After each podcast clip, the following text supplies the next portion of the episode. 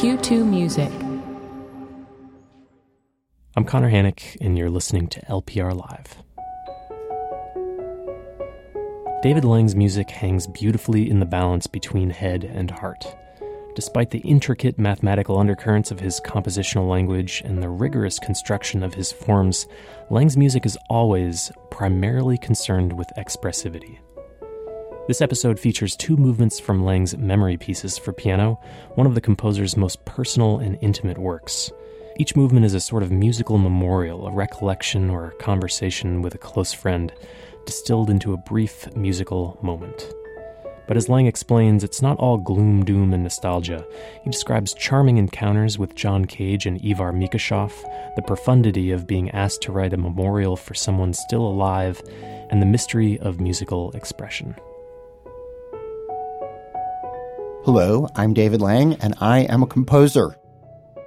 So I started thinking that maybe I would make pieces which were for other pianists in memory of people who had passed away that I knew.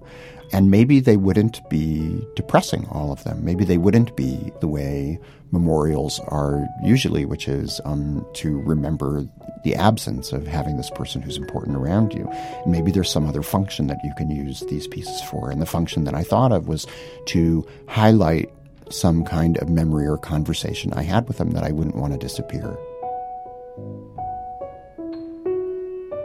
I met Andrew a very, very long time ago because he's a member of the English band Icebreaker, which is a band that was created to play music by Louis Andriessen in England.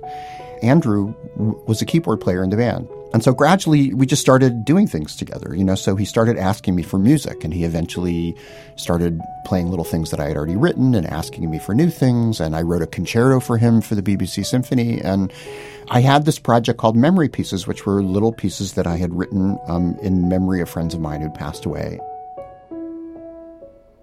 It, it, originally wasn't going to be a collection. It originally was just a piece that I wrote in memory of John Cage. I was supposed to write a piece for um, Yvar Mikhashoff. And while I was working on his piece, Cage died. And I knew Cage a little bit. And um, at Bang on a Can, we had produced four or five performances of his. And whenever I saw him, I would have a nice conversation with him. And, you know, I really liked him. He was a fantastic guy.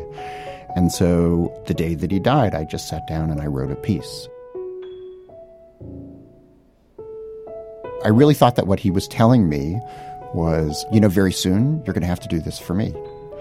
Which I, when I realized that that's what he said, when I found out that he was sick, I, um, I thought that that was really, you know, that was a very um, kind of heavy thing, you know, and so I had to figure out, well, how am I going to deal with this, you know, that this person basically just ordered me to make a memorial for him, and he's not dead yet.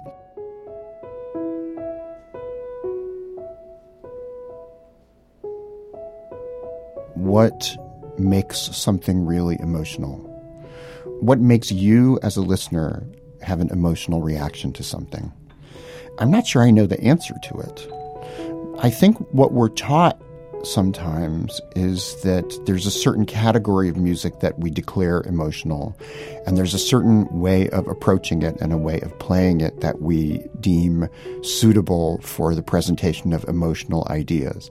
So that we can all sit in an audience and listen to something and go, oh, we're in the presence of something that has this emotional shape. That's totally understandable. But I've always thought that that may not be um, the best way for a listener to actually have a legitimate emotional experience, to have a personal, meaningful experience that's your own.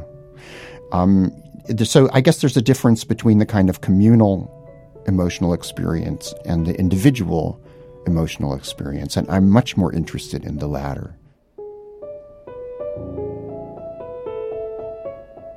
Now, two movements from memory pieces by David Lang. First, Cage, written in memory of John Cage, and second, Spartan Arcs, written for Yvar Mikhashoff. Both are performed live at Le Poisson Rouge in New York City by the pianist Andrew Zolinsky.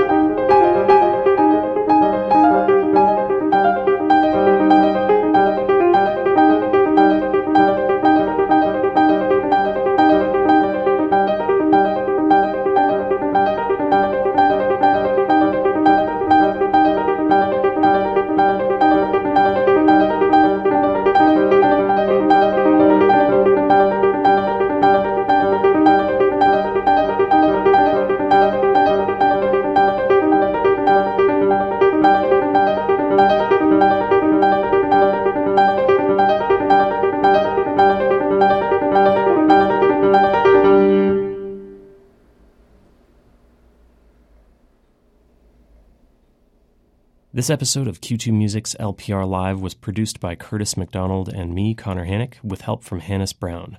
Our executive producer is Alex Ambrose. Special thanks to David Lang and Michael McCurdy at Red Poppy Music for their use of excerpts from memory pieces.